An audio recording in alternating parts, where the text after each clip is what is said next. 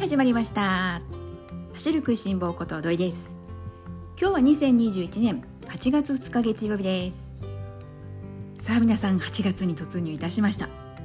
そしてですねこの番組気づけば1年過ぎましてなんと8月から2年目に突入いたしました。これまでこの番組応援してきてくださった皆さんありがとうございます。無事2年目突入することができました。せっかくなので1年前、まあ、この番組を始めた頃というのをですね最初にちょこっとだけ振り返ってそれからまあ本題に入っていきたいなと思います、まあ、振り返ればですねちょうど7月の28日が第1回目の番組を収録した日にちでした。私がですねこの番組を始めるきっかけになったのは何といってもコロナです。いまだにねちょっとこう収束というわけにはいかずお付き合いしていかなくちゃいけない状況というのは変わらないわけなんですがそれでも気持ちの上では大きく変わりました。とにかく去年今頃皆さんどのような気持ちでお過ごしだったでしょうか？私はですねちょうど去年の、まあ、この夏ですよね。今頃。というのはことごとくですねエントリーをしていたマラソン大会が中止になってしまったりエントリーをするぞと思っていたマラソン大会が中止になってエントリーすらやりませんということになってしまったり。とにかくですねこの走ることに関して目標をこう目の前からですねスパスパスパッとこう切り捨てられているようなそんな状況でした。なので一体何を目標に頑張っていったらいいのかなということでこの走ることに関するモチベーションというのがですねもうただただ下がっていく毎日でもしかするとこのまま走らなくなってしまわないだろうかとかこう春頃はですねそれでもまだなんだかこう家にねずっといても良くないので体を動かそう走ろうなんていうことで結構ねこう走っている方走り始めた方ウォーキングをされていらっしゃる方こうねいろいろ見受けられたんですけれどもだんだんとこう夏へ向かっていくとそういう姿も少なくなっていき、まあ、実際ね現実的にそのマラソン大会というものがこうどんどんどんどんこう消えていってしまう。という中本当にこのこんなにモチベーションって下がるもんなんだな。というぐらいこう走りたい走りたくない。この山あり谷ありの繰り返し。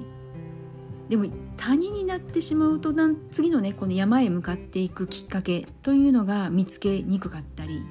こうもがいていましたね。そして仕事の面でもですねこのコロナの影響を受ける内容であったのでなのでちょっとこの見通しが立たないそんな不安の中。ただそれでもですねなんだかですねこの得体の知れないコロナというもの、まあ、当時はねそんな心境だったのでただただ過ぎ去ることただただ収束するのをこう待っているということがなんだかこうだんだんとこう耐えられなくなってきてですね何でもいいからとにかく何か何かやりたい何か発信していきたいと思うようになって、まあ、始めたのがこのラジオ番組でした。私はですね普段、まあ、今もそうなんですけれども、えー、一人で走っていてどこかのこうチームにね所属するということはしていないんですね。時々友達と走ることはあっても普段は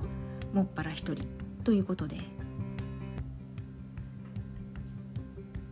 ムに入っていらっしゃる方もですね大勢お見えかと思います。特に都会の方になればなるほどランニング人口も多いですしその分ねランニングチームも多かったりしますし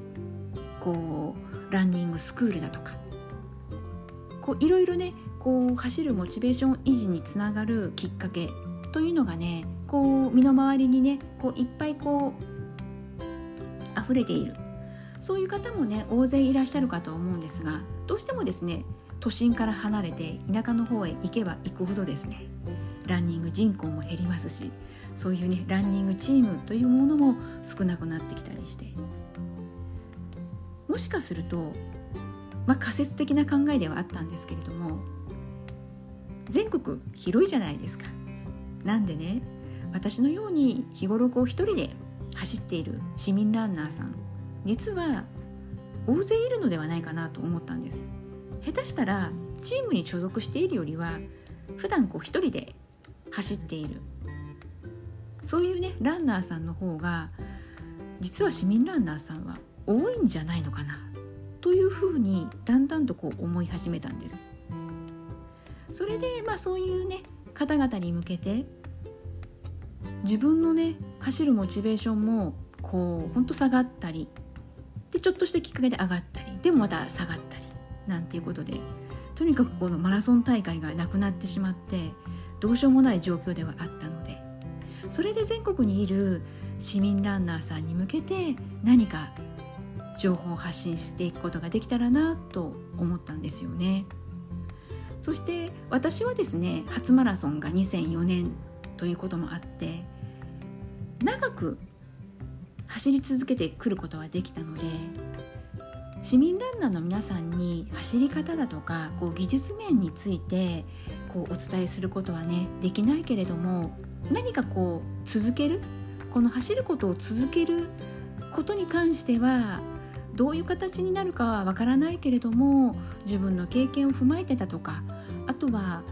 今自分の状況であったりだとかそういうことをお話しさせていただくことによって一人でもね多くの市民ランナーの方がこうね走るまた気持ちが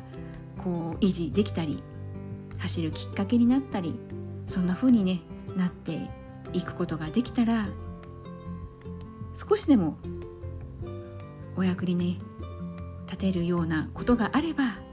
いいなあなんていうねそんな気持ちで始めていきました。そしてまさかねこう1年も続くとはね当初は思ってなかったんですけれども少しずつ聞いてくださる方も増えてきてコメントをいただけたり励ましのメッセージを送っていただけたりしてですね本当に私が逆にですね元気をもらってラジオを続けてくることもできたし走ることもおかげさまで続けてくることができましたなのでこの8月から2年目に入るわけなんですけれども引き続き、まあ、マイペースではありますけれどもゆるりと続けていきますのでこのね走ることと同様にこの番組ラジオの方も皆さんと一緒に楽しんでいくことができたらなと思っております。まあ、そんなわけでですね、まあ、2年目突入しましたけれどもよろしければ引き続き皆さんこの番組お付き合いいただければと思います。2年目もどうぞよろしくお願いします。はいではですね今日本題に入っていこうかなと思うんですけれどもなんといってもですねオリンピック真っ盛りということでまずはですねここから行こうかなと思います。男子 3000m 障害我らが三浦龍司選手。皆さんどうでしょうか？予選ご覧になられましたでしょうか？ついにやってくれましたよ。8分1桁台。ということで三浦龍司選手 3000m 障害なんと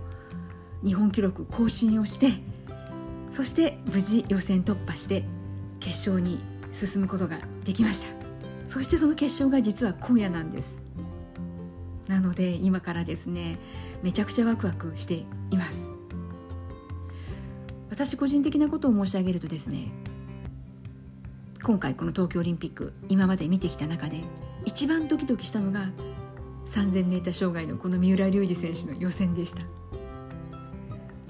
三浦龍司選手は私にとってはこの大学駅伝ここから入っていきましたのでやっとねこのオリンピックが近づいてきて、まあ、このオリンピック 3000m 障害の、え、出場に向けて三浦選手がですねいろいろな大会をこう挑戦していく中でやっとこの長距離ランナー駅伝ランナー三浦龍司選手から 3000m 障害の三浦龍司選手というイメージにね変わっていくことができたんですけれどもまあねそんな三浦龍司選手がですねなんとあのオリンピックの大舞台で三浦選手らしい最後の切れ味も抜群でもうですねまさか世界を相手にですねあそこまでらしくゴールされるとはね正直思っていない部分もあったのでなんだかですねこう過剰な期待をしちゃいけないなと思っていたんです。まだまだねこのトラック競技に関しては日本人選手の方、えー、日本でねトップの選手とはいえ世界に出ていくとなかなかまだまだねこう通用しない部分もあったりすることがね、まあ、多かったりするので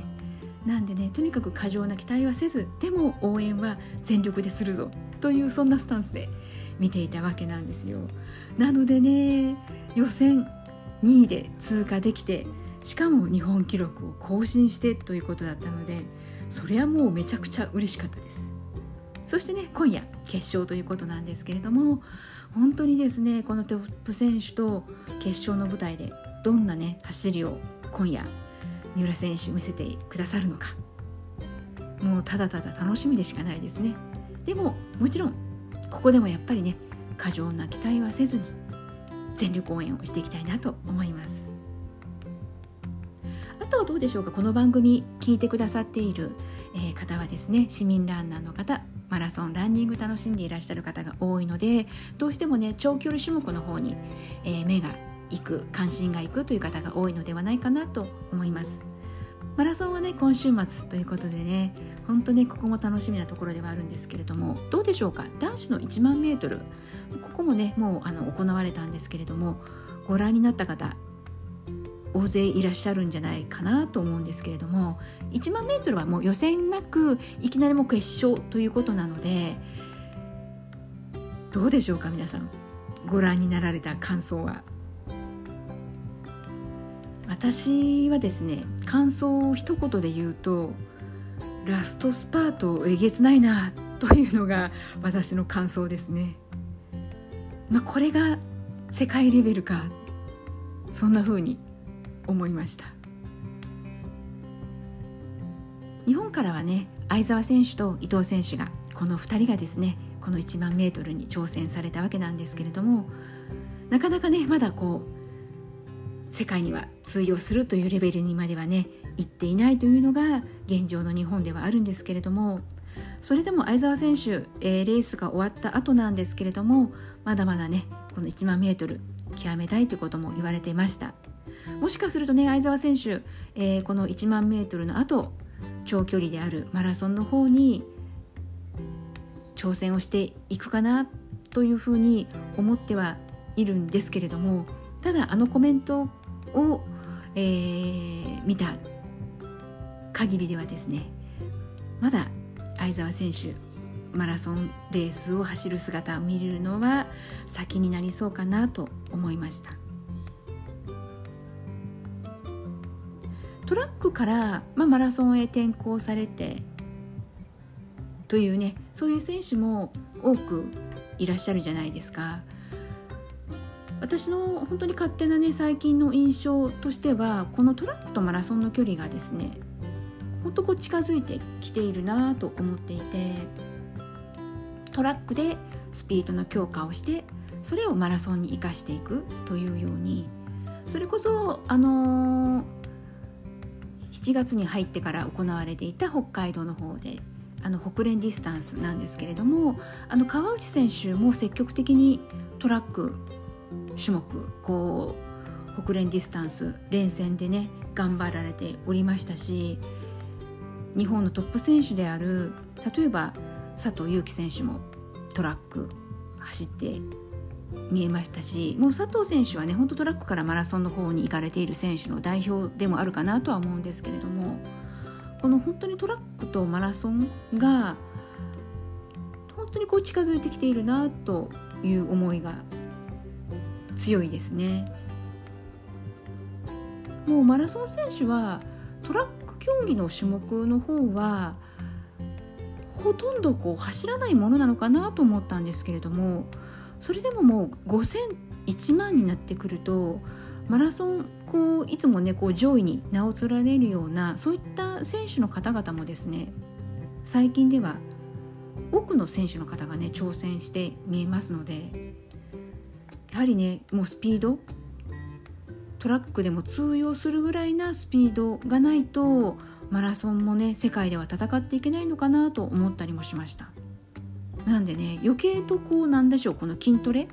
この、まあ、体幹であったりこの筋トレというのがますますこう重要になっていくのかなというふうにも最近はね感じていたりもします。例えばこのシューズなんですけれども、まあ、今やねこのマラソンロードのねもう主流となっているのが厚底シューズですけれどもあの厚底シューズもやはりこの膝から下のね、えーと、負担が少なくなる分なんですけれどもその分やっぱこう反発を受けるために上半身鍛えていかなくちゃいけないこの背中背筋とかこのお尻この臀部とかその辺のね筋力トレーニングがね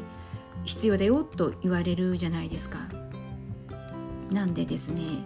ますますこれからはですねあの厚底シューズを履きこなしていくためにもこの筋トレでも特にこの上半身というのは強化していく必要があるのかなまああのね厚底シューズを履きこなすぞというね特にこのスピードスピード力のある、えー、選手スピード力を、えー、求めるえー、選手、まあ、市民ランナーの、ね、方ももちろんそうなんですけれどもこれからはねちょっとこの背筋とかそれからお尻の筋肉ですね臀部の筋肉、まあ、こういったね上半身の筋トレというのも注目ポイントになっていくのかなというふうに思ってます。本当にですねあの厚底シューズも履きこなすには厚底シューズ用の筋力が必要だってね言われますからね。なので厚底シューズカーボンプレート入りのシューズをねガンガンこう履いてスピードを上げていくぞという市民ランナーの皆さん筋トレ頑張ってみてください。そしてね、まあ、私のように、えー、カーボンプレートはなく、えー、今まで通り特にねこうガンガンスピードは求めていかずにゆるりとねファンランナー楽しんでいくぞという方はですねこれまで通り。まあとはいえですねこんな私もですねやっぱり多少ね筋トレはあった方がいいかなというふうには思ってます。なんで、まあ、ガンガンとまではいきませんけれども私の場合はこう気の向くままにというかですねなんか気が向いたら程度なんですけれども時々腹筋をしたり背筋をしたりそんな風にしてますね。私は特にこうランニングそのものも毎日走るタイプではないのでランニングと紐付けて筋トレもするようにしてますね。なんでこのランニングの前にちょこっと筋トレをして筋肉を温めてそしてジョギングランニングをするというのが私の中での最近というかまあこうずっと続けてきているえー、ルーティンですね。ちょっとこうね話が、えー、ずれてきてしまったのでまたちょっとこのオリンピックの方にね話を戻していこうかなと思うんですけれども、まあ、今夜、えー、先ほどもね申し上げたように 3000m 障害三浦選手がですね決勝挑戦されます。出場されます。そしてそして女子の 5000m 弘中選手弘中選手もですね 5000m 決勝残りましたので弘中さんも、えー、弘中選手も今夜 5000m の決勝に出られます。なのでですね今夜はですね三浦選手そして弘中選手全力応援していきたいなと思います。あとはですね今日なんですけれども田中希実選手市民ランナーの方もね田中希実選手ご存知の方もね多いかと思います。田中選手はねまだこのトラック競技トラックの長距離の選手、えー、ではあるんですけれども長距離それから中距離ですね。田中選手は廣中選手と同じように 5000m も出ていたんですが残念ながら田中選手は決勝には進めずだったんですが今日8月2日なんですけれども今日田中選手なんとですね 1500m ここ予選があってですね無事予選通過されてしかもですね日本記録更新。田中選手自身のこれまでの日本記録を更新をしてそして準決勝に進まれるということで田中選手も頑張っていらっしゃいました。田中選手もですね小柄な選手ではあるんですけれども世界のトップランナーに本当にですねこう負けない力強い走りをされてました。そして実はこの 1500m なんですけれども、まあ、中距離の種目ではあるんですがハッサン皆さんオランダのハッサン。もうとてつもない選手のことをご存知でしょうか。このハッサン選手なんですけれども1500、5000、1万メートルとですね、まあ、3冠を今回狙っているわけなんですがそのハッサン選手今日 1500m を走ったんですけれどもなんと転んだんです。ラスト1周というところで、えー、転んだというかですね転んだ選手に巻き込まれたというような形で大胆に転んでですねハッサン選手は後方から攻めていきラストこうスパートをかけていくという走りだったんですけれどもその後方で大転倒をしてしまってですね転倒にま巻き込まれてしまって言ってみればですねこの1500の金メダル候補ですよ。大本命と言ってもいいような金メダル候補だったんですが転んで一瞬えどうなるんだろう発散がと思ったんですけれどもなんと立ち上がってですねそこから猛追をしてなんと1着でした。ハッサンがすごいということはですねもう前々からね、知ってはもちろんいたんですけれどももう改めてこんなにすごいのかと。思ってしまいました。その後、まあ、田中希実選手の、予選の組があって、まあ、見たわけなんですけれどもやはりねああいう走りの後こう見ると田中希実選手も十分ね速い選手ではあるんですけれどもこう世界となるとまだねこの世界のトップというにはね少し早いかなというような力の差は感じましたでもね田中選手もそうなんですけれども三浦選手と同じでまだね田中選手は確かまだ20歳のはずです20歳で三浦選手は19歳ということで2人とも若いですしあとびっくりするぐらい三浦選手もそうだし田中選手もそうなんですけれどもあのめちゃくちゃこう落ち着いているんですよね。こう2人とも予選を通過できて、まあ、このオリンピックってこう走り終わった後、えー、インタビューがあるじゃないですか。あそこでもですねこう冷静に自分のレースを振り返ってそしてまた次に向かった目標というのもあのすごくこう冷静にハキハキとこう答えていらっしゃってですねなんならもう三浦選手の時なんかそうだったんですけれども私の方がなんかもうウハウハしちゃってですねこう落ち着かないような状況だったんですけれどもこうなんで当の本人の三浦選手は予選通過したのにこんなに冷静でいられるんだろうなんであんなにこう淡々と喋っていられるんだろうというふうに思って今日の実は田中希実選手を見ていてもそのように感じました。若いのにすごいなって思いましたなのでねまあ私もですねいい年をしているわけなので今日のね三浦選手の決勝はですね落ち着いてどっしり構えて応援をしたいなと思ってます。えー、そして最後にですね、まあ、このオリンピックの話をした後にですねこんな話で何なんですが、まあ、8月に入ったということで、まあ、月初ということもありますので恒例にはなってきましたが、えー、またちょっとこの月間目標のことについてね話をして、えー、今日は締めくくっていきたいなと思います。えー、私のですね8月の月間目標は110キロです。えー、7月の月間走行も110キロを目標にしてました。えっ、とですね、7月の結果についてはまだお話ししていなかったかと思いますので7月はですね私123キロあごめんなさい124キロ走ることができました。この数字にはですね私的には満足しています。あのー、このオリンピックの影響もあってですね夏本番一番こう暑い時ではあるんですけれどもこの選手の頑張る姿に力をもらってですね日中はねめちゃくちゃ暑いんですけれどもそれでも日が暮れると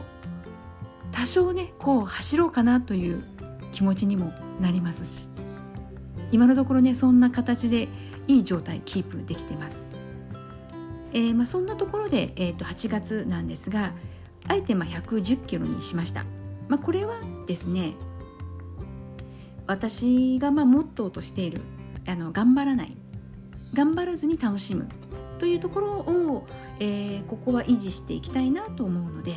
なので、まあ、頑張らずに楽しむというところでいくと8月も110にすることにしました。私が今ターゲットにしているのは来年、えー、年が明けた2月に開催予定の湘南国際マラソンです。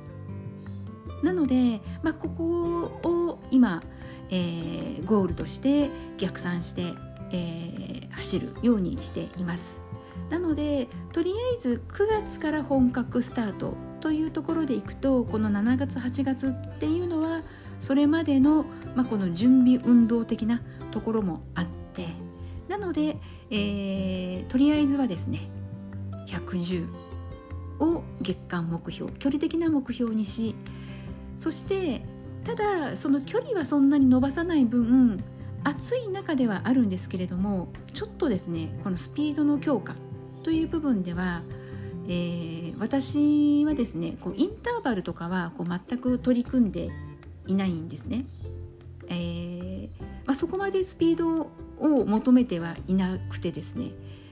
まあ、とはいえ、まあ、距離を踏まない分ちょこっとだけ、えー、スピード負荷をかけるという部分ではこのスピードとあとは、えー、時々この番組の中でも話をさせてもらっているこの鼻呼吸なんですけれども呼吸はちょっとこうですね意識を、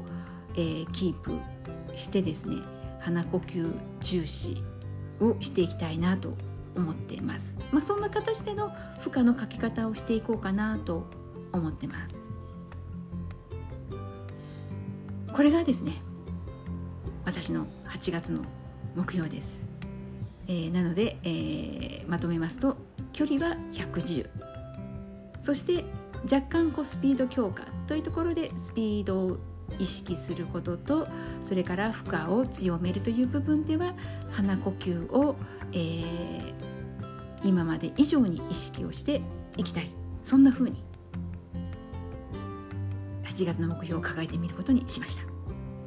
皆さんもどうでしょうか？やはりねこの月初ということもあっていろいろとねこう目標気持ちを切り替えてね新たに昨日からねスタートを切っていらっしゃるかなと思います。もし特にこう目標を掲げずに走っているよという方もですね、えー、私のまこれは経験上の話にはなりますけれどもこの目標があることによってこう迷った時なんですけど今日走ろうかなどうしようかなって迷った時によし走ろうという風なこの走る方のスイッチを入れることができる確率が高くなるかなと思います。なので無理は全然ねする必要はないかと思うので、まあ、その確率をね上げていくという部分では目標何らかの形で、まあ、無理をしない程度で全然構わないと思います。途中でね下方修正したっていいんですよ。でも何もないよりはあった方がいいかな。走るきっかけ走るモチベーション維持という部分では大いにこの目標というのが力になってくれるかと思いますので。何かねこう数字具体的な数字っていうのを掲げることをお勧めしたいなと思います。それではですね、えー、今日はまあ月初ということもありましたので、えー、最近ではまあ恒例となってはおりますけれども私の月間走行距離8月のね走りというのをですね皆さんに発表させていただきました。まあねこうやって発表させていただくことによって私もこのね走るモチベーション維持を言ったからにはですねちょっと頑張らなきゃなという気持ちになりますのでこの番組をね私自身も活用させていただいております。またもし皆さんもね、えー、自分の目標この番組の中で言いたいよという方はですねメッセージ送ってくだされば私が皆さんに代わってここで、えー、発表させていただきますので皆さんもねよろしければ是非この番組活用してみてください。それでは皆さん今日も最後まで聞いてくださってありがとうございます。それではまた次回元気にお会いしましょうね。ではではまたね